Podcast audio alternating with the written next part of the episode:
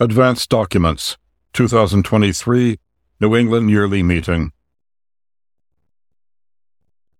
Committee for Nurturing Friends Education at Moses Brown School. David Borns and Dawn Tripp, co clerks. Written by Jennifer McFadden, Director of Friends Education. Read by Robert Dove McClellan, July 18, 2023.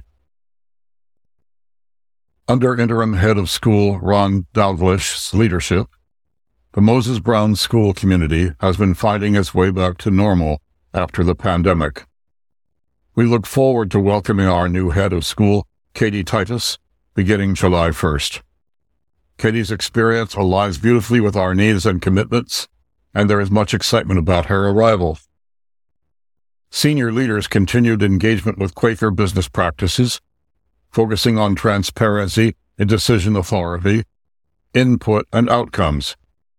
Engagement with process and transparency is an important part of our Quaker identity.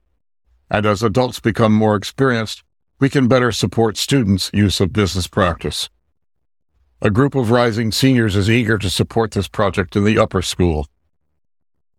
A survey of faculty and staff this spring shows a consistent commitment to our ideals as well as a widespread desire to learn more about Quaker practices and tenets. Integrity, equality, and community have been guiding lights through the challenges of COVID.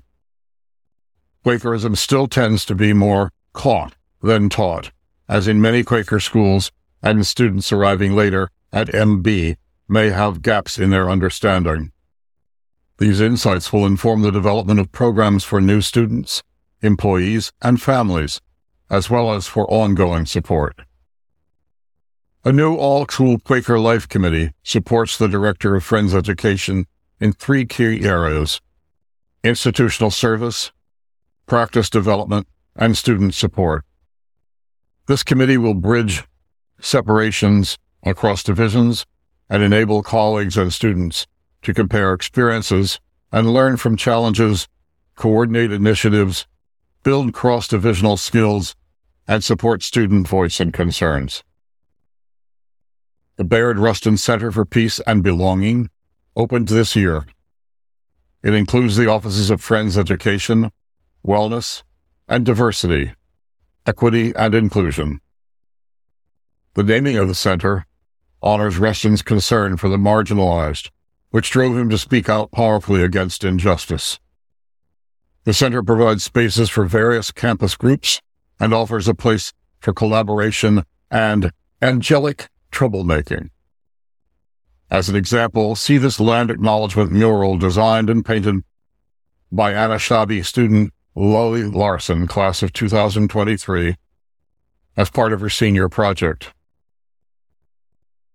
Next September, the Rustin Center will host Paula Palmer from Boulder Meeting and Gail Melix from East Sandwich. Thanks to a generous grant from the Obadiah Brown Benevolent Fund, students will learn about the work of Friends to address and heal from past injustices inflicted on Indigenous peoples. In February, five upper school students attended the Quaker Youth Leadership Conference at Sandy Springs Friends School in Maryland. They returned empowered, eager to help facilitate meaningful worship and bring greater attention to student conversations on testimonies. In October and April, three Moses Brown educators attended Friends Council on Education's Spirited Practice and Renewed Courage program, which draws on Parker Palmer's mentoring model for teachers. In a series of four workshops over two years, Friends school educators from across the U.S. immerse themselves in spirit led discovery, reflection, and sharing. The relationship that have evolved here are profoundly enriching for both the participants and the schools they serve. If friends have questions or would like to hear more details, please contact me at jmcfaddn at mosesbrown.org.